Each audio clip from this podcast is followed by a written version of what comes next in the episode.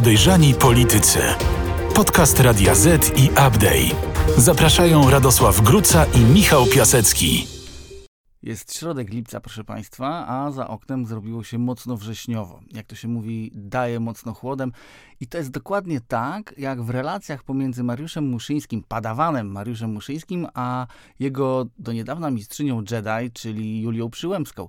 I o tym między innymi będziemy dzisiaj rozmawiać. Dzień dobry. Ja się nazywam Michał Piasecki, e, aplikacja newsowa Update. Ja się nazywam Radosław Gruca i na pewno coś jeszcze do tematu pani Julii, e, pana Muszyńskiego i innych świadków koronnych, którzy tej władzy mogą zaszkodzić, dzisiaj powiem. Tak jest, bo dzisiaj stan gry i przegląd kadr będzie, no jakby to powiedzieć, mocno wyjątkowy, prawda?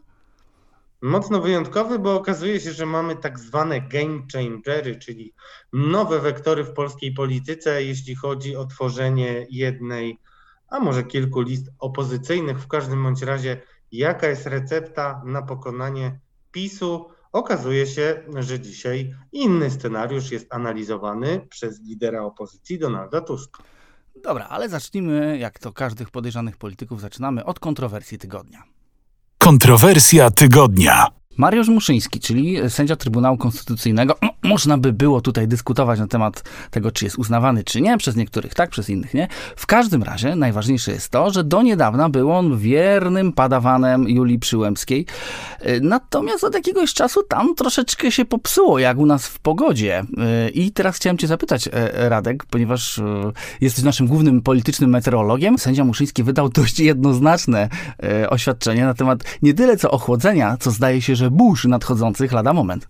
No właśnie te burze to mogą być wręcz tornada, e, a wydaje się, że na pewno tak analizuje obecną sytuację sędzia Mariusz Muszyński. Trzeba chwilę powiedzieć o tej relacji. Było tak, że Julia Przyłębska, która bynajmniej nie charakteryzowała się jakimiś wielkimi osiągnięciami, no została prezeską Trybunału, który po jej różnych akcjach i działaniach politycznych został nazywany Trybunałem Julii Przyłębskiej, co bardzo panią prezes irytuje.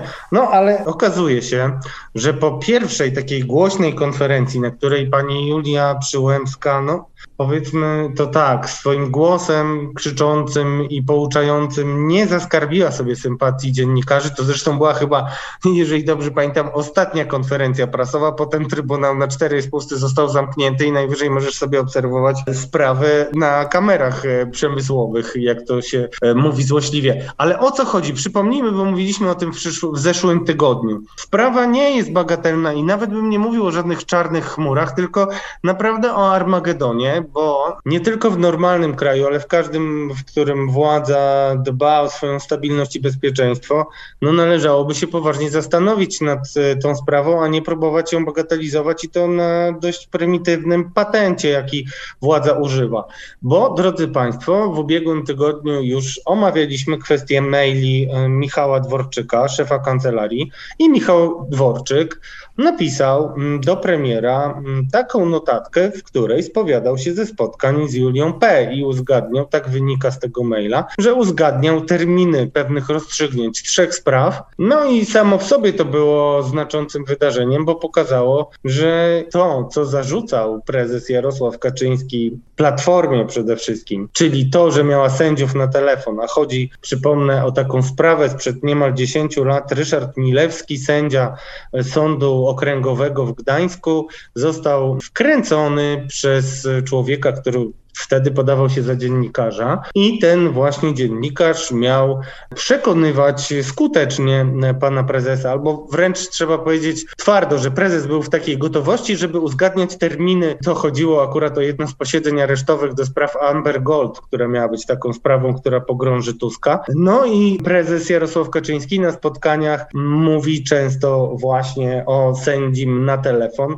No a okazuje się, że tutaj nie ma żadnych problemów z uzgadnianiem y, terminów z Julią Przyłębską. Przypomnę tą samą Julią Przyłębską, którą prezes Jarosław Kaczyński ogłosił swoim towarzyskim odkrycia. No dobrze, ale przejdźmy do Mariusza Muszyńskiego, bo to jego oświadczenie, które wydał, jest związane bezpośrednio właśnie z tymi mailami, tak? On był sprawozdawcą tych spraw, jeśli dobrze pamiętam, o których, e, Dwóch, tak. o których pisał e, Michał Dworczyk do Mateusza Morawieckiego, w tych samych mailach właśnie, w których mówił o Julii P. i nazywał ją panią prezes. No i Mariusz Muszyński, który no, no był tu padawanem od samego początku, szedł, no może teraz jest na etapie y, dalekiego wyjścia z tej relacji z, z Julią Przyłębską, szczególnie po tym oświadczeniu, ale no jak gdyby on bezpośrednio odciął się od całej wizji Trybunału Konstytucyjnego, który ma Julia Przyłębska i jej rozumienia konstytucji. Gdybyśmy byli młodzieżą, a ty na szczęście jesteś jeszcze przed czterdziestką, więc mogę skierować do ciebie taki przekaz, to byśmy powiedzieli, że zaorał Julię P., bo tak o niej pisał Julia P., o niej pisał mm, o pani prezes Trybunału Michał Dworczyk. Ale co napisał Muszyński, bo to jest e, szalenie istotne. E, Muszyński przede wszystkim powiedział jasno, że jest skłonny porozmawiać o ewentualnych naciskach. I to jest zupełnie nowa rzecz, no bo powiedz mi, Michał, jeżeli ktoś cię pyta o naciski, a ty nie masz e, nic do powiedzenia, to chyba mówisz, nie mam nic do powiedzenia, a nie mówisz, że porozmawiasz, jeśli cię zwolnią z jakiejś tajemnicy, bo jak no nie ma jest to, to jest to też, może to też być, mój drogi, albo klasyczna gra na czas, Albo może to być też próba użycia argumentu nikt mnie nigdy nie zwolni z tego, więc cokolwiek wiem, to i tak nigdy wam nie powiem. No właśnie, powiem szczerze, trafiłeś w sedno, bo ja się zastanawiałem, czy przypadkiem jedyną osobą, która może go zwolnić e, z tajemnicy, to nie jest Julia Przyłębska, bo z tego, co znam procesy różne, no to zawsze sądy kierowały pytania do tych, którzy byli przełożonymi, na przykład różnych oficerów. Ale nie wiem tego, nie jestem prawnikiem wybitnym. No niemniej jednak, no to, to, trudno to nazwać grą na czas. Jest ale rzeczywiście jest... taka sugestia, że mogę, e, drodzy Państwo, droga opinią publiczna, mogę powiedzieć coś o naciskach, jak mnie tylko zwolnicie z tajemnicy służbowej. Sugeruje to, że rzeczywiście coś do powiedzenia o tych naciskach ma.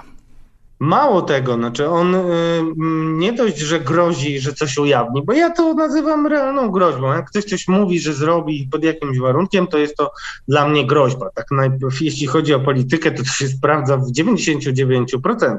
Ale co on jeszcze tam napisał? No on tam się przejechał totalnie po pani magister Julii Przyłębskiej i to zresztą podsyca plotki, które ja już słyszałem, które dochodziły, że tak powiem, z miasta, że Mariusz Muszyński no, ma dość takiego jarmarcznego zarządzania, pani prezes e, Przyłębskiej, no bo jej brakuje e, ogłady. Jednak człowiek, który przewyższa ją znacząco swoimi kwalifikacjami, już wykształcenie chociażby, pokazuje, że no to jest y, prawnik nieco innej klasy, czy się go lubi, czy się go nie lubi. No to jest doktor habilitowany nauk prawnych, nauczyciel akademicki, e, profesor. No takich e, kompetencji Julia Przyłębska nie ma i w związku z tym, jeżeli czytamy w jego oświadczeniu, nie podzielam spojrzenia pani prezes na rolę Trybunału Konstytucyjnego, sposób procedowania przed Trybunałem Konstytucyjnym, jak i na rolę sędziego w życiu polityczno-społecznym społecznym. No to zaraz, no łatwo sobie wyobrazić, co on może mieć na myśli, ale już w ogóle to, że my będziemy się zastanawiać nad tym, to jest mocny cios. No wydawało się, ciągle są te zdjęcia e, z konferencji sprzed lat.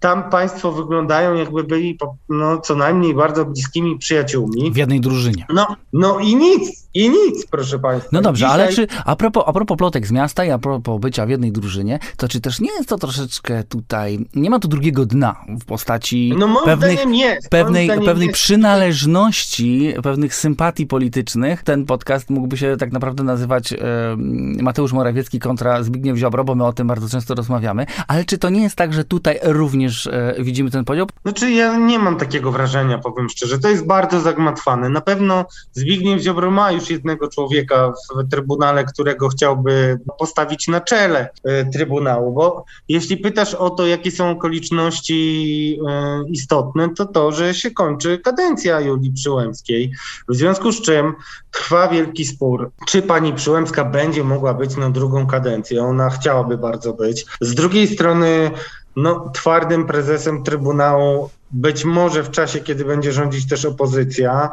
no to będzie bardziej Bogdan Święczkowski, który, co by o nim nie mówić, na pewno twardym e, człowiekiem jest i to zarówno w obejściu, jak i w prezentowaniu różnych stanowisk.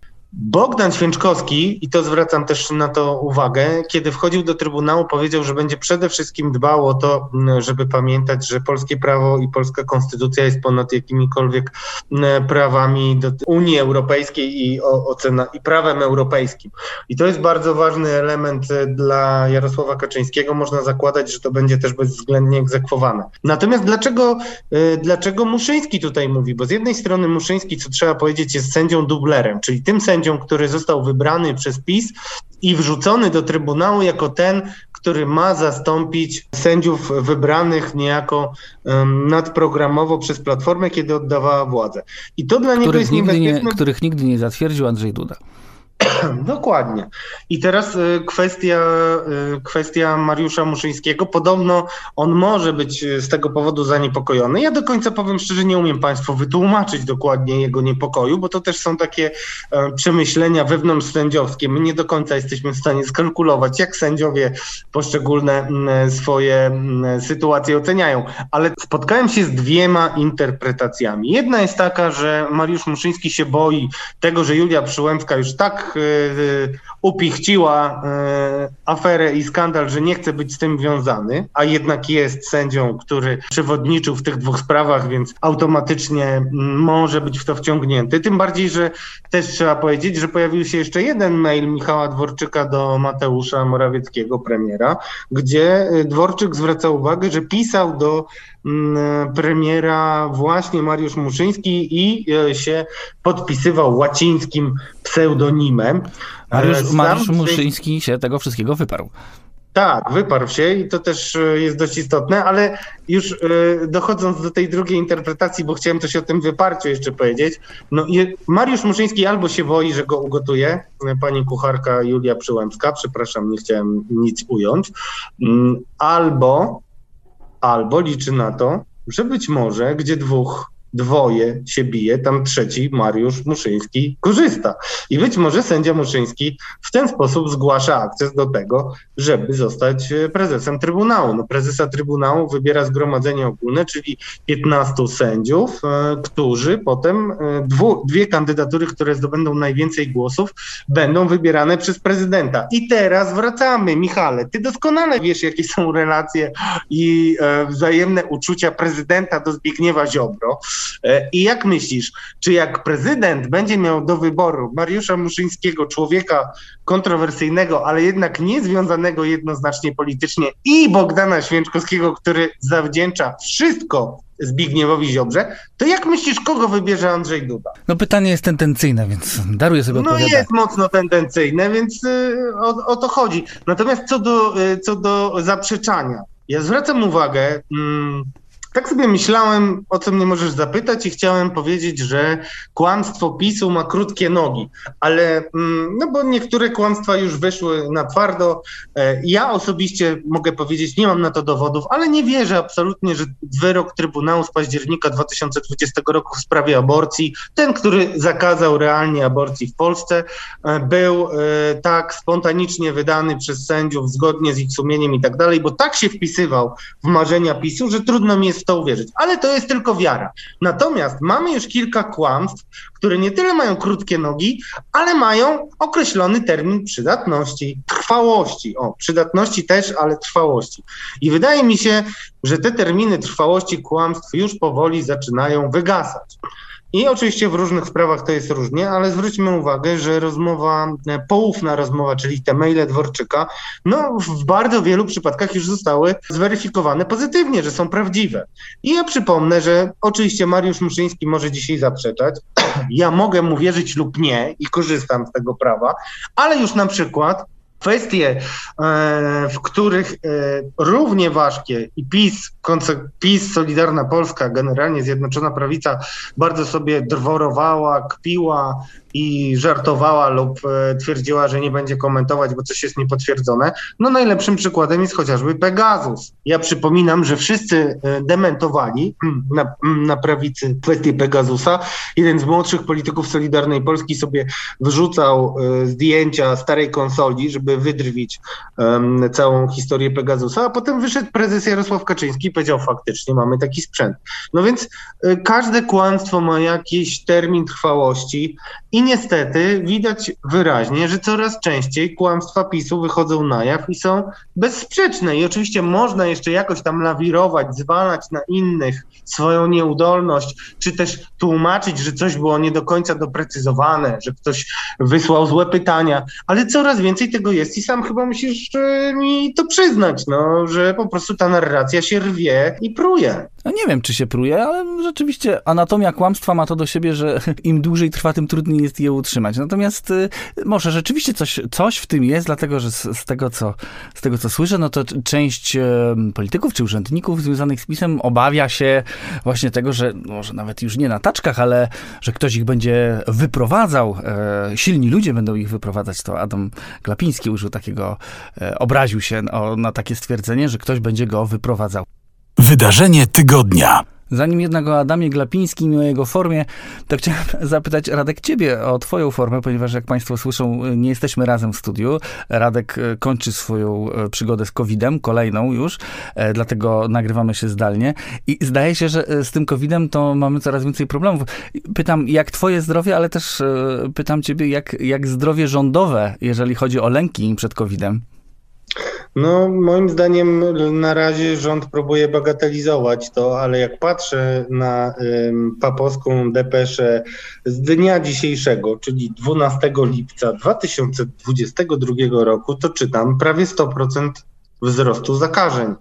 Najnowsze dane o koronawirusie. No i przyznaję Państwu, że razem ze swoją kochaną córką mamy słabość do różnych plenerowych imprez w stylu koncertów, w związku z czym no, nie mogę być dzisiaj w studiu, albowiem mam, miałem już trzy testy pozytywne. Mam nadzieję, że do trzech razy sztuka i mnie nie dopadnie, ale no, powiem tak, no, byłem na kilku koncertach ostatnio. Jak myślisz, ilu widziałem ludzi w maseczkach? No, każdy ma to głęboko w nosie. Y, mam nadzieję, że ludzie nie przestali korzystać y, z mycia rąk, y, bo to trochę chyba zostaliśmy nauczeni, no ale wygląda to źle i to wszystko, czyli koronawirus, który może uderzyć jesienią, jest problemem mm, rządu i będzie pewnie wpływał na lęk, chociaż jak znam taki y, beztroski styl bycia y, tej ekipy, która głównie każdy zajmuje się czubkiem swojego nosa i okolicami, mm, bo ta, tacy są ci politycy in gremio, mm, no to obawiam się, że nie docenia się tego, co może się wydarzyć jesienią, a będzie więcej jesienią poważnych problemów. Już nie mówimy o inflacji, która rośnie i ma wybuchnąć we wrześniu, e, ale e, także wielu innych mm, rzeczach i skandalach, które mogą mieć swoją erupcję właśnie we wrześniu. No dobrze, no to porozmawiamy teraz chwilę o tych obawach w wydarzeniach naszych. O tych obawach, które zdaje się trochę tak zaciskają pętle naszej e, niektórych polityków. I tutaj Adam Glepiński jest dobrym, dobrym przykładem, ponieważ e, tylko przypomnę, że Donald Tusk podczas e, takiego spotkania wyborczego, bodajże w Radomiu, mówił o tym, że kiedy Platforma wróci do władzy, przejmie władzę, silni ludzie wyprowadzą Adama Glapińskiego z NBP. Adam Glapiński odebrał to jako groźby. E, zapowiedział, że dział prawny e, NBP przygotowuje e, tutaj odpowiednie dokumenty.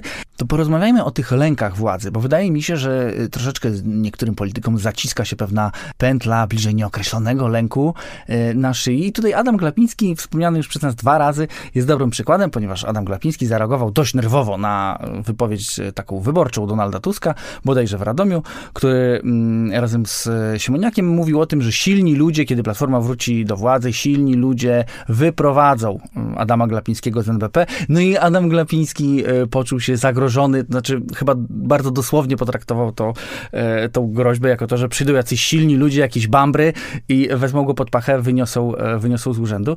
Zapowiedział działania prawne w tym kierunku, ale teraz mam takie pytanie. Ten lęk, który łapie tą władzę za gardło, on wcale nie jest taki irracjonalny. No jest i nie jest. O tyle jest nieracjonalny prawdopodobnie, jeśli się słucha komentatorów i którzy komentują możliwości odwołania Adama Glapińskiego, no to można mieć tutaj wątpliwości, bo Donald Tusk się posługuje informacjami medialnymi o tym, że w kancelarii prezydenta Dudy powstała rzekomo jakaś opinia, która miała wskazywać, że. Mm, Rozmawialiśmy zresztą o tym, jeśli tak, dobrze pamiętam, kilka tygodni nie temu. Nie może mieć trzeciej kadencji. Politycy PiSu niby tak mimochodem rzucają, będziecie chcieli nas wyprowadzać, wy byście marzyli o jakichś sądach, marzycie o tym, żeby wasze sądy nas poskazywały i tak dalej, i tak dalej. Coraz częściej ten element lęku jest e, bardzo widoczny i ja nie ukrywam, że rozmawiałem o tym z politykami PiSu i się zastanawiałem, na ile to jest e, wewnętrzna rozgrywka do samych działaczy partyjnych, po to, żeby oni byli zmobilizowani i trochę się że tak powiem, przebudzili z letargu, w którym słodko sobie trwali, a chodzi mi o taki stan, że, który relacjonowano mi dość często. Stan pewnej takiej bezczelności i poczucia, że jutra nie ma. A jutra nie ma, bo prokuratura dzisiaj jest w rękach Zbigniewa Ziobro, w związku z czym Zbigniew Ziobro dał się już poznać z wielu różnych decyzji, które, mm, mówiąc delikatnie, były kontrowersyjne e, i no cóż, ucinały sprawy w zarodku. Przypomnę tutaj chociażby sprawę organizacji wyborów, takie śledztwo, które trwało trzy godziny. Pani prokurator Ewa Wrzosek e, je wszczęła, a trzy godziny później e, jej przełożona e, to śledztwo w sprawie organizacji wyborów no tak narympał bym powiedział, tam był Jacek Sasin, Mateusz Morawiecki, różne zarzuty, które potem też potwierdzał NIK i to wszystko zostało skręcone. Dlaczego skręcone to jest takie słowo dziennikarsko-prokuratorskie na sprawy, które są kryminalne, a jednak je się umarza, więc tutaj może za dużo bym powiedział, gdybym mówił, że skręcone, ale zduszone w zarodku na pewno. I politycy PiSu, wszyscy, kiedy jeszcze wybory były jakąś odległą przyszłością, spokojnie sobie działali, nie martwili się o tym, że coś zrobią niezgodnie z przepisami, że gdzieś jakiegoś e, podpisu zabraknie, albo coś jest niezgodne z ustawą o zamówieniach publicznych, albo lekką ręką będą kupować reklamy w tygodnikach, których nakład e, jest bliski jakiegoś błędu statystycznego, co też jest działaniem na szkodę spółki i tak dalej, i tak dalej. Wiesz o co mi chodzi? Chodzi o to, że przez te lata wytworzyło się poczucie pewnej bezkarności. Nie było e, jakichś głośnych spraw, które by dotyczyły samych polityków PiSu. No, nie dalej jak dzisiaj Jacek Haruchowicz w Onecie opisuje bulwersującą historię okradania e, kontenerów PCK, z których to potem e, wy, wykradano ubrania i sprzedawano je w lumpeksach. No to jest taki upadek i to jest takie dno, a jednak ludzi to jakoś niespecjalnie ruszało. Tam jakieś płotki siedziały na ławie oskarżonych, ale sama minister edukacji narodowej Anna Zaleska, która tam się przewijała jako osoba najważniejsza w regionie y, i też jako osoba, która mogła korzystać na tym biznesie, biznesie, pato biznesie trzeba powiedzieć, mm, y, no to Anna, Annie Zalewskiej nic się nie stało. No i o tym mówię. Adam Glapiński, który mówi, że będzie pisał, informował do instytucji różnych o tym, jak Donald Tusk go próbuje zastraszyć, wyprowadzić i tak dalej. Z drugiej strony Julia Przyłębska, która mówi, tak, w wywiadzie w sieci. Jeśli kogoś chce się odkuć, chce się wyprowadzić z jakiegoś miejsca, to znaczy, że formułuje się już groźby fizyczne. No nie wiem, no może Julia Przyłębska jest przykuta tam do biurka, ale ja bym się tym specjalnie nie chwalił. No. E, no, to jest takie budowanie poczucia zagrożenia, które niektórzy politycy PiSu mogą odebrać oho, jeżeli Adam Glapiński, najbliższy współpracownik prezesa, jeżeli magister Julia Przyłębska, odkrycie towarzyskie i pani superkucharka sami mówią o tym, że się lękają, no to jak ja, mały żuczek, który podpisał jakieś tam dokumenty, bo mu kazano, albo poświadczył nieprawdę, żeby problemu nie było, albo coś innego, mniej nawet poważnego, ale coś, co może władza następna wyciągnąć przeciwko mnie, e, gdzieś tam się może coś takiego znaleźć, no to jak byś się czuł, mały żuczku? Wiesz co, no ja zastanawiam się jeszcze nad tym, czy to nie jest e, po prostu, wiesz, jak to się ładnie filozoficznie mówi, e, komponenta racjonalna, ponieważ jednak, co by nie mówić, e, wśród wielu tych polityków rządzących są jednak ludzie inteligentni i Dokładnie. narasta... Dokładnie, to jeszcze jedna rzecz, to jak już mówimy o morale, to zobacz jeszcze taka historia, o której też mówiliśmy przez pewien moment, y, Kolegium Humanum i produkcja MBA-ów. Ja znam uczciwych ludzi w PiSie, przykro mi, że niektórzy sobie nie wyobrażają tego, bo nawet czysta statystyka elementarna pokazuje, że nawet w każdej partii, której nie lubimy, będą porządni ludzie. Ja znam takich porządnych ludzi, którzy y, zrobili karierę zapisu, ale oni ciężko zasuwali, zdawali egzaminy, uczyli się na MBA-ach, językach i tak dalej.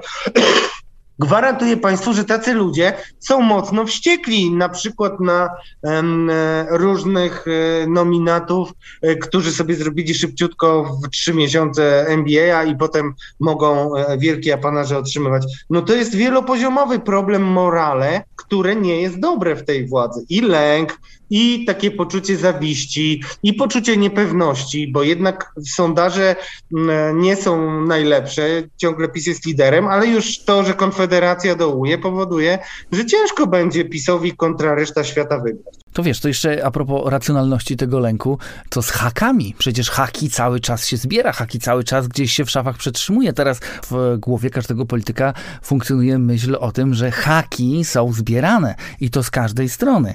No teraz chociażby historia książki o Getbacku pokazuje, że y, dane zbierają się cały czas. No właśnie, to jest bardzo znamienne i tu znowu mamy trochę taką podobną sytuację jak z Trybunałem, bo niby wszyscy wiedzieli, że Trybunał robi wszystko, co chce PiS, ale co innego wiedzieć, co innego przeczytać to w mailach. I teraz e, podobnie jest e, z książką e, Sylwestra Latkowskiego, Wszystkie chwyty dozwolone, afera Getback. Fragment tej książki ujawnił w Radiu Z Mariusz Gierszewski. No i okazuje się bardzo ciekawa historia, bo tam rozmówcy Latkowskiego mówią wprost o tym zbieraniu takich e, haków i między innymi pojawia się tam postać e, Radosława K., jednego z oskarżonych e, i pani Kingi kiedyś M, nie wiem jak teraz, mm, których znam z innych historii, które badałem i o których mógłbym sporo powiedzieć, a na pewno coś powiem e, w przeglądzie kadr, bo jest to ciekawe. Natomiast krótko tutaj e, mówiąc, no z tego fragmentu, który już opisał Mariusz Gierszewski, wynika, że służby były szczególnie zainteresowane zbieraniem informacji o kim? Przypominam ci, że największy wróg to wróg wewnętrzny, a najlepszym wrogiem do poszukania, szczególnie jak chodzi o wielkie finanse, jest kto? Były bankster, milioner, Mateusz M. Nabywca obligacji i ojciec Kornela, który zresztą też się pojawia e, w tych informacjach Sylwestra Latkowskiego. No, drodzy Państwo, mówimy o tym dzisiaj bardzo lapidarnie, ale widać wyraźnie, że mamy kolejną sprawę, która pokazuje, że służby i prokuratorzy, e, którzy służbom zlecają różne e, działania, na pewno prokuratorzy byli zainteresowani premierem Mateuszem Morawieckim i jego ojcem Kornelem. I to może mieć poważne konsekwencje. Dzisiaj jeszcze nie wiadomo jakie, ale to też może budzić lęk i to u wielu ludzi, bo z jednej strony może budzić lęk u Mateusza Morawieckiego, jeżeli zrobił coś takiego, co może mu zaszkodzić, albo może być szkodliwe dla Zbigniewa Ziobro i w ogóle go wysadzić z siodła w ten sposób, że jeżeli znajdą się dowody na to, że prokurator generalny zbiera jeszcze na wątpliwych podstawach haki na premiera, no to okazać się może, że Zbigniew Ziobro dostanie dymisję. Cieszę się, że użyłeś, cieszę się, że użyłeś słowa e, lapidarnie, że mówimy o tym lapidarnie, bo ja tylko chciałem podkreślić, że nie, nie zawieram e, stanowiska w sprawie tej książki, dopóki jej nie przeczytam, ponieważ pamiętam inne książki. O książkach możemy dyskutować, ale tam podaje się konkretne zeznania konkretnych ludzi i oni mówią o czymś, co wygląda na szukanie haków na Morawieckiego. Dobrze, może to tak może być. być. Może tak być, natomiast wrócimy, proszę Państwa, do tej książki, jak ta książka już będzie do przeczytania w całości. Stan gry. W stanie gry, przypomnę, sprawdzamy niczym na notowaniach giełdowych, komu się powodzi, komu się nie powodzi w ostatnim czasie. Yy, I, i, teraz, I teraz nie wiem, co zrobić, ponieważ cokolwiek zapytam, to Radosław Gruca, który siedzi mm, po drugiej stronie, będzie chciał mówić o Zbigniewie Ziobrze i Mateuszu Morawieckim. Czy się mylę? Hmm, hmm. A skąd wiedziałeś? No tak, no, no nie mylisz się. No. Dobrze, ale, ale dobrze, możemy masz, masz, masz, zgodę, masz zgodę, ale na dwa zdania. Zbigniew Ziobro wciąż jest do odstrzelenia przez Jarosława Kaczyńskiego. Kropka. mm, może temu posłużyć uchwała rządu o tym, że nie mówimy brzydko na zewnątrz, albowiem to Ziobro mówi najwięcej na zewnątrz brzydkich rzeczy. I teraz ostatnie po drzędnie złożone zdanie, drodzy Państwo. I to Ziobro może wpaść w tę pułapkę, że zostanie wywalony z takiego tylko pretekstu. Dobrze, czyli dziękuję, czy, dziękuję bardzo, czyli Zbigniew Ziobro na czerwono, Mateusz Morawiecki na zielono. E, ale ja chciałbym zapytać o coś innego, bo jak ja e, włączę telewizor, włączam go służbowo, bo generalnie nie lubię go włączać, ale jak już go włączam, ten telewizor, to ja tam głównie widzę co? Albo raczej kogo? Donalda Tuska. I chciałem cię teraz Chciałem zapytać... powiedzieć Jacka Kurskiego, ale mnie zmyliłeś, bo to w kategorii rozrywka bardziej. Nie, to, tego nie oglądam. Ja tylko news. E, no, no więc o to chciałem cię zapytać. Co z Donaldem Tuskiem? Jak tam jest z tą lewicą? Zresztą wspomniałeś chwilę temu o pewnych nowych wektorach. Ja jestem ciekawy. No powiem szczerze, w szoku jestem, ale cieszę się, że nie przywiązuję się do e, swoich różnych diagnoz, bo one często muszą być weryfikowane. Tak no, no, no, no, a później kładziemy rękę na stół i toporek idzie w ruch. Dobra, dobra, ale chciałem powiedzieć, e, mój drogi, że na przykład dzisiaj prezydent potwierdził naszego newsa o tym, że nie zaakceptuje ordynacji, na co się umówił z PSL-em. Dawno temu kolejne, yy, znaczy dawno temu w jednej z naszych yy, audycji o tym rozmawialiśmy. I teraz też, drodzy Państwo, w najbliższych dniach może się wyraźnie potwierdzać, że nastąpiła duża zmiana w koncepcji wspólnej akcji krucjaty antyPiS. No ale dobrze, ale konkretnie. Konkretnie Donald Tusk wcześniej wydawało się, że najbliżej jest lewicy. Najbardziej um, autonomizowała się w stosunku do pomysłu jednej listy.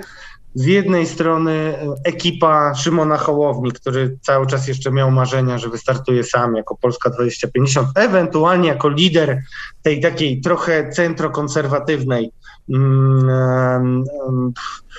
postaci, którą miało być e, postaci politycznej, czyli tworu politycznego. Partii. O, tego mi brakowało. No powiedzmy, że partii.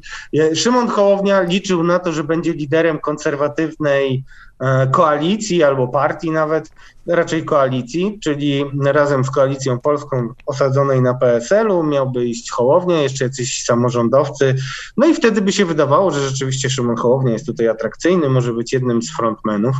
To by mu jeszcze pasowało, ale ponieważ sondaże są nieubłagane i jakoś ostatnio nie idzie e, dobrze w sondażach Szymonowi Hołowni, to słyszę, że wśród jego ludzi, a być może nawet w nim samym, dojrzewa taka myśl, żeby jednak porozumieć się z Platformą. I tutaj, i tutaj istotne jest, co zrobi PSL. Bo jak się dogadywać, no to się już dogadywać nie tylko z Platformą, bo to bez sensu, tylko rzeczywiście pokazać, że chcemy dostać jakąś premię za zjednoczenie. I co w związku z tym? Okazuje się, że PSL postawił warunki. Ale jakie, jakie warunki PSL stawia? Bo przecież te, ten całe, te całe gremium krewnych i znajomych królika to jest jeden wielki warunek. A pamiętasz takie powiedzenie, że wszystko się musi zmienić, żeby wszystko zostało po staremu. Dokładnie. No i chyba okazuje się, okazuje się, że może to samo tyczyć PSL-u i Platformy. Bo okazuje się, że Donald Tusk e, zaczął poważnie myśleć o tym, żeby zostawić lewicę. A PSL powiedział tak. No dobrze, Donaldzie, My moglibyśmy iść z tobą, ale na pewno z tymi lewakami tęczowymi nie pójdziemy. I teraz okazuje się, że Donald Tusk, o którym mówiliśmy, że kradnie czy też kłusuje na terytorium lewicy, może mieć już zupełnie inny pomysł. I jest sporo rzeczy, które na to wpływa i takie pomysły wspierają. Przede wszystkim chodzi o głosy z samej platformy bo Platforma po pierwsze, i tutaj mam dwa różne zdania, które usłyszałem od ważnych polityków Platformy. Jedni mówili mi jasno, że sobie nie wyobrażają, że z tym komuchem jakimś będą na jednej liście w regionie. Drudzy mówili z kolei, że z marksistami nie będą absolutnie startować. Marksiści to takie pieszczotliwe określenie nadane przez liberałów, czyli Lipków, komu? Partii Razem oczywiście i e, Andre, Andrio, Boże, Adrianowi Zandbergowi, e, Marcelinie Zawiszy i, i, i TP. E, to są ludzie tacy twardo lewicowi z ostrymi postulatami, które są nie do przyjęcia dla Platformy, więc tak się jakoś złożyło, że PSL mówi, możemy z tobą Domku. Donek myśli sobie, no dobrze, jeśli mam takie w partii głosy, to może rzeczywiście to sobie odpuszczę. Mam Rozenka, bo to też jest dość istotne. Przypomnijmy, że lewica się rozpadła, powstała Polska Partia Socjalistyczna, założona przez Andrzeja Rozenka e, i jeszcze kilku rebeliantów, między innymi panią wicemarszałek Senatu. Oni będą przy Tusku, więc może się okazać, i rozmawiałem o tym też z politykami lewicy, że lewica postanowi pójść sama do wyborów. Czyli reasumując ten tydzień gwałtownych zmian, PSL mocno na plusie, Donald Tusk, Platforma Obywatelska mocno na plusie, no a e, Polska e, Szymona Hołowni na minusie? Hmm, Polska Szymona Hołowni to jest w jakiejś depresji, ale no jest na minusie, no ja słyszę w ogóle kosmiczne historie z Hołowni, przede wszystkim to, że jest problem z pieniędzmi. Myślę, że niestety nawet nie będę mógł uzyskać żadnego sprostowania, chętnie bym sprostował i zobaczył te finanse ruchu Hołowni y, partii Polska 2050, no ale mówi się, że tam pustka jest, więc e, cóż, jeżeli Hołownia nie ma pieniędzy, nie ma sondaży, nie ma też specjalnie wielu ludzi sobie wiernych, no to, to tak jakby nic nie ma. Tak przynajmniej mówi się o nim w innych partiach, które jeszcze niedawno patrzyły na niego z uznaniem. Więc on jest na pewno na minusie. Lewica, to trudno powiedzieć, czy jest na minusie, bo mm, z jednej strony jest na minusie, bo wydawało się, że już blisko są porozumienia, że ich postulaty nawet zostały przyjęte przez Platformę, no to dawało im duże e, szanse mm, no, nawiązania realnej walki z PiSem, ale okazuje się, że oni też uważają, że wcale nie będą żałować e, tego, że idą sami. I usłyszałem na przykład, zobacz, e, Hołownia przyjęty do Platformy na listy, no to są jakieś no-name'y w gruncie rzeczy. No kilku trochę rozpoznawalnych polityków, ale jednak gro ludzi, no to tacy, którzy będą stawiać pierwsze kroki w polityce.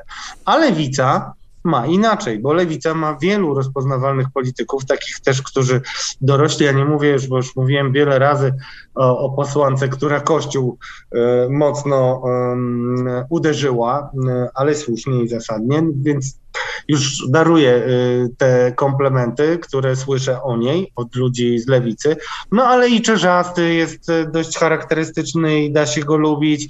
I Zandberg, y, i Marcelina Zawisza, Magdalena Biejat. To są wszystko ludzie, którzy dali się poznać. Na przykład Maciej Kopiec też taki jest poseł mniej znany, który został skuty kiedyś przez policję i tak dalej. No i oczywiście starsi działacze. No pamiętajmy, jak to się skończyło. No dobrze, ale zobacz, że to wszystko jest zbieranina ludzi, którzy, oni mają problem z porozumieniem się między sobą. Więc jak, no jak tutaj iść? Jest, no a na lewicy jakoś się porozumieją, pojadą, wódki się napiją i to będzie okej. Okay. No, w, w gruncie rzeczy ułożyć listy jednej partii, no przyznasz, że jest dużo łatwiej, więc oni ze swoimi sondażami Wprawdzie e, koledzy Andrzeja Rozenka mówią, że te sondaże są tak trochę nadmuchane i nie, nie można ich brać poważnie do końca, no, ale łatwiej będzie im przynajmniej tak, że tak powiem, pod względem sterowności układać listy, strategii i tak dalej. I wiem, że to już robią, więc ja nie wiem, czy to jest taki minus. To taki minus, który zaraz może się okazać plusem. Natomiast, no cóż, Szymon Hołownia minus, a Donald Tusk, no, umacnia się w pozycji lidera, a już samo to, że jest w każdej telewizji, bo w jednej na niego plują, a w drugiej albo go chwalą, albo przynajmniej relacjonują, no to na pewno politykowi pomaga. I też zwracam uwagę na to, że on y, przynajmniej w tych ostatnich swoich wystąpieniach trochę zmienił tonację co też może mu pomóc. Po pierwsze, oskarża się go o populizm, ale populizm w Polsce działa i na przykład jego pomysł i tam krytyka salonów, tak zwanych pomysłu 20% podwyżki dla administracji, mogą sobie salony krytykować, ale on na tym może realnie zyskać, tym bardziej, że urzędnicy są sfrustrowani. W ogóle jest tak, że w tych ostatnich wypowiedziach bardziej koncyliacyjnie podchodził do takich tematów, które mogą być wrażliwe dla PSL-u Donald Tusk i myślę, że to może być właśnie kolejna jaskółka, która będzie zwiastować, że tutaj też dojdzie do jakiegoś porozumienia. Przegląd kadr. Kamila Gasiuk-Pichowicz, komentując mm, to, tą woltę e, sędziego Muszyńskiego, o którym już rozmawialiśmy, napisała coś takiego, mówiąc o coraz większej liczbie świadków koronnych, którzy chcieliby zeznawać na procesie tego padającego systemu. System pada. Świadkowie koronni. To może dzisiaj w przeglądzie kadr zajmijmy się taką nieformalną zupełnie grupą świadków koronnych władzy, czyli osób z władzy, które mogłyby tak naprawdę zyskać, przyczynić się realnie do jej upadku. I wspomniany sędzia mm, jest pierwszym takim przypadkiem. Jeśli chodzi o Trybunał, bo takim najbardziej znanym. Jest oczywiście Marian Banaś. No i o nim się tak wprost mówi, i to chyba od Banasia jest taka cała koncepcja tych złych pisowców, którzy po um, posypaniu głowy popiołem, zaczynają ujawniać różne brudy. Ale to też jest tak, że, że, że, ci źli pisowcy y, nagle wyciągnięci y, przez liberalne media czy liberalne środowiska na sztandary, jednak po pewnym czasie niemalże wszyscy zostali z powrotem odsądzeni od czci i wiary. I tutaj Marian Banaś też jest bardzo dobrym przykładem. I nawet my o tym rozmawialiśmy w naszym podcaście, o tym, że jednak Marian Banaś koniec końców PiSowi krzywdy nie zrobi. Więc jaki to jest no. świadek koronny? No, nie zrobi być może intencjonalnie, ale może zrobić nawet przez przypadek, bo wystarczy, że będzie e, wykonywał obowiązki prezesa NIK-u i wyjdą takie informacje, od których wielu posiwieje. No, to wystarczy czytać raporty, żeby widzieć stan państwa, który jest bardzo zły. To, że nie wszystko się przebija z tych różnych raportów, to jest inna rzecz. Natomiast Marian Banaś jest o tyle słabym przykładem, Chociaż też chyba należy powiedzieć, że częściej będą podobne sytuacje jak Banasia spotykać. Ale powiedziałbym, że jest na tyle słabym przykładem, bo jednak poważne są zarzuty, jeśli chodzi o jego błędy w oświadczeniach majątkowych, być może coś jeszcze, tam jeszcze jest kwestia syna, który razem z żoną swoją ma zarzuty też związane z jakimiś, no to jest chyba fałszowanie dokumentów, na pewno chodziło o jakieś faktury, które y, kwestionowano w prokuraturze, więc to nie jest może najlepszy przykład, ale z drugiej strony, tak jak sobie pomyślałem o takim świadku koronnym, jakimkolwiek, to rzeczywiście jest tak, że kiedy pojawiają się ludzie e, związani z pisem i ujawniają jakieś patologie czy przestępstwa, to najczęściej okazuje się, że już prokuratura akurat znalazła jakieś przestępstwo, które oni popełnili, albo są z platformy, albo nie wiem, co jeszcze robili. Jeździli na drogie wakacje, jak w przypadku lekarzy.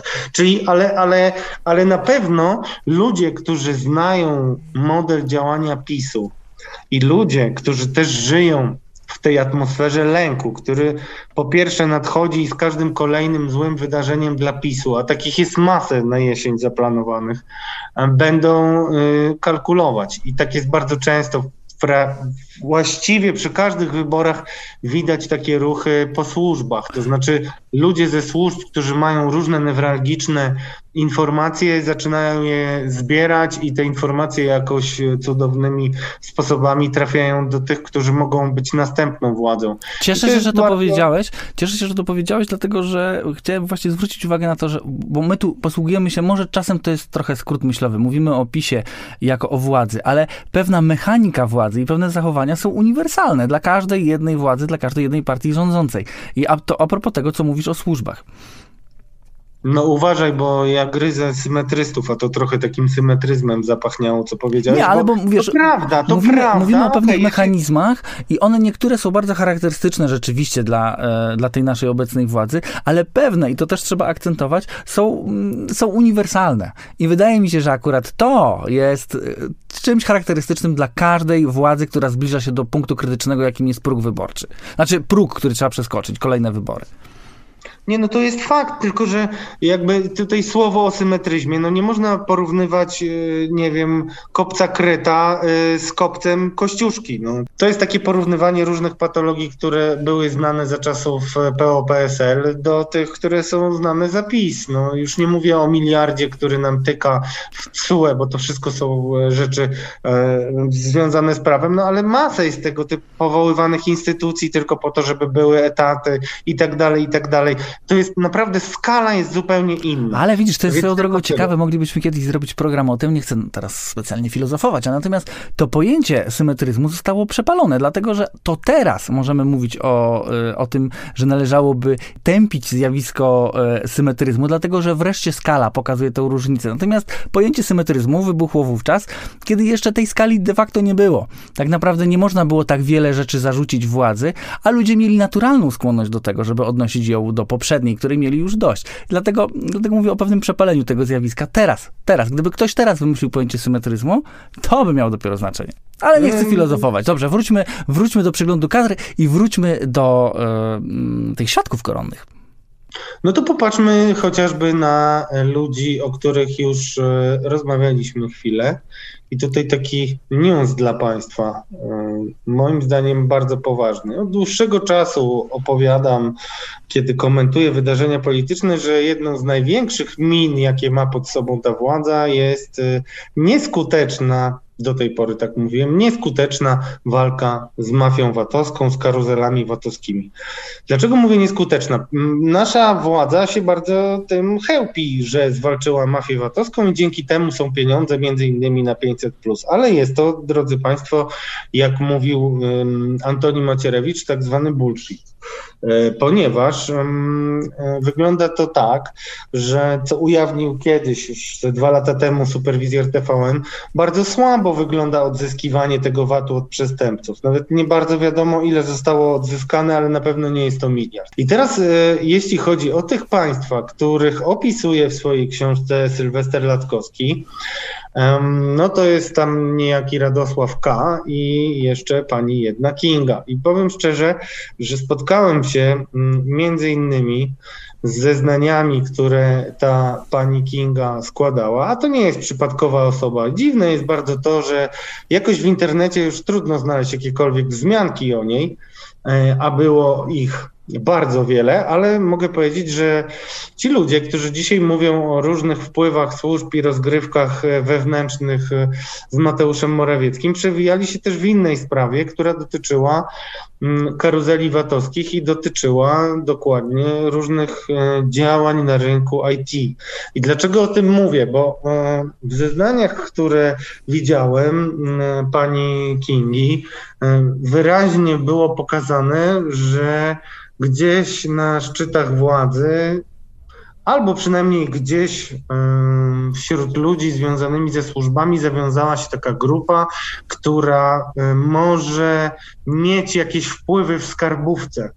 I w zamian za ochronę przed skarbówką dostawała różne pieniądze, to była forma okupu. I e, dziwi mnie to, dlaczego o tym mówię. Ta sprawa jest mocno E, zabagniona. Zeznania miały miejsce kilka lat temu. One się pojawiły między innymi w toku działań Komisji VAT-owskiej.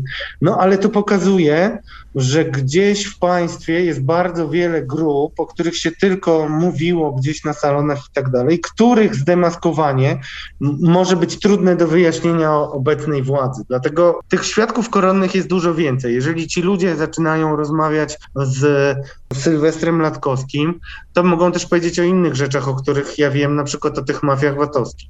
E, I tego jest dużo więcej. Dzisiaj y, przeczytałem też na przykład o skazaniu Bartłomieja Misiewicza za niezgodne y, z prawem reklamowanie wódki. Oczywiście no, Bartłomiej Misiewicz to jest bliska mi postać, bo opisywałem jego balety w Białym Stoku, ale mm, to też jest człowiek, który jak każdy ma swoje granice wytrzymałości. Przy mocnej presji ze strony służb, i presji takiej w postaci wiadomości, które wskazują na to, że PiS utraci władzę, takich świadków koronnych, którzy chcą mówić o patologiach PiSu, może być dużo więcej. I zarówno pan Muszyński może być taką osobą, jak i, yy, jak i pan Gowin może być jeszcze taką osobą, bo wcale moim zdaniem nie powiedział ostatniego słowa. Wyraźnie takich osób może być więcej i więcej i więcej. Na przykład też, drodzy Państwo, o czym mało kto wie, trwa proces w warszawskim sądzie, który wytoczył Marek Kuchciński i Andrzejowi Rozenkowi. I w tym procesie Marek Kuchciński sądzi się z posłem też Rozenkiem, który napisał artykuł o y, informacjach byłego agenta CBA, e, Wojciecha J., już tam też opisywałem tą historię, i chodzi o aferę podkarpacką i tak zwane burdele, do których mieli różni politycy z tamtego regionu z Podkarpacia chodzić. I ten proces też trwa. No, kto wie, jakie informacje się pojawią tam. A ja przypomnę wszystkim Państwu, że to nawet e, nie tyle e, takie wielkie afery jak Getback, Ambergold e, czy, czy tym podobne wywalają rządy, tylko nawet takie małe sprawy, małe szachrajstwa, które mocno bulwersują ludzi. I mm, takie historie właśnie na przykład relacji polityków PiSu z różnymi gangsterami mogą dużo większe wrażenie zrobić na opinii publicznej niż wyprowadzanie miliardów za pośrednictwem obligacji dłużnych na oprocentowaniu związanym z inflacją i tak dalej. Ja oczywiście nie wiem nawet, co mówię, tak? ale większość, dlatego to powiedziałem spontanicznie, żeby Państwo wiedzieli, że czasem prostsze rzeczy i prości świadkowie, którzy mogliby coś powiedzieć na przykład o obyczajności tego czy innego polityka, mogą bardziej się przełożyć na przegraną w wyborach niż cokolwiek. No tak, tak było chociażby z um, aferą taśmową, tak? Dlatego ośmi, no, afera taśmowa jest najlepszym przykładem. Ośmiorniczki tutaj... dużo bardziej zbulwersowały zwykłego człowieka niż, e, niż wyprowadzanie miliardów. No dobrze, ale wiesz co, ja bo mówimy o tych świadkach koronnych, ale trzeba sobie zadać też pytanie o wiarygodność tych świadków, bo wspomniałeś i fajnie, że o tym powiedziałeś, o Bartłomieju Misiewiczu, który na razie nie zdradza takich tendencji, ale teoretycznie mógłby być takim świadkiem koronnym. Czy Bartłomiej Misiewicz, który stał się symbolem tego jądra ciemności, jądra zepsucia. Czy no, on... Misiewiczowie byli, tak? Powiedzmy sobie, czyli Dokładnie. mierni, wierni, wierni, a jeszcze coś Czy ktoś taki teraz e, ujawniający pewne kulisy e, władzy, kulisy tego, jak to wszystko było organizowane, czy ktoś taki jest wiarygodny? Czy kogoś takiego można wziąć na sztandar i e, jego, jego osobą uwiarygodnić? Te, ale to jest taki, ale tutaj przykład z Banasiem jest bardzo dobry. No, Banaś może sobie opowiadać różne historie i może by nie być wiarygodny, ale dokumenty, które przyniesie, dokumenty, które zgromadzi, mogą być mordercze. I akurat e, na przykład e, zawartość Whatsappa Bartłomieja Misiewicza z czasów monoskich może mieć istotne znaczenie i może taki pan Misiewicz, czy jakiś inny pan, bo ja tutaj nie, nie mówię konkretnie o Misiewiczu, trzymać sobie takie rzeczy. Ludzie się boją spisu y, i z tej władzy. Często jak z nimi rozmawiam, no to już nie wiem ile różnych plaż dzikich zszedłem i dworców, żeby tylko rozmawiać w jakichś anonimowych miejscach boją się, ale trzymają sobie różne takie zaskórniaki na potrzeby swojego bezpieczeństwa. No tak niestety wygląda y, państwo mafijne, które Polska zbyt często przypomina, że każdy trzyma jakieś asy w rękawie, czy też sztylety, którymi może odparować cios albo, albo zabić przeciwnika.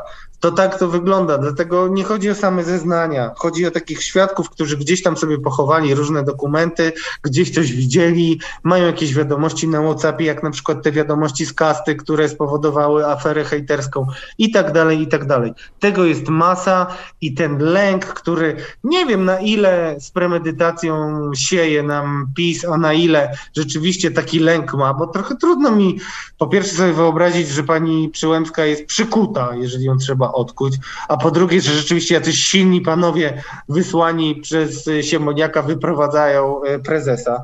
No to są wszystko takie absurdalne historie, ale jednak kto sieje wiatr, ten zbiera burzę. I tym akcentem zakończymy ten program. Myślę, że gdyby przeprowadzić analizę y, słów, które tutaj padły, słowo lęk i strach padały równie często co PiS. I tym hmm? lipcowym akcentem żegnamy się z Państwem. Do usłyszenia w przyszłym tygodniu. Michał Piasecki. Radosław Gruca. Wszystkiego dobrego i do usłyszenia. Do usłyszenia. Podejrzani politycy.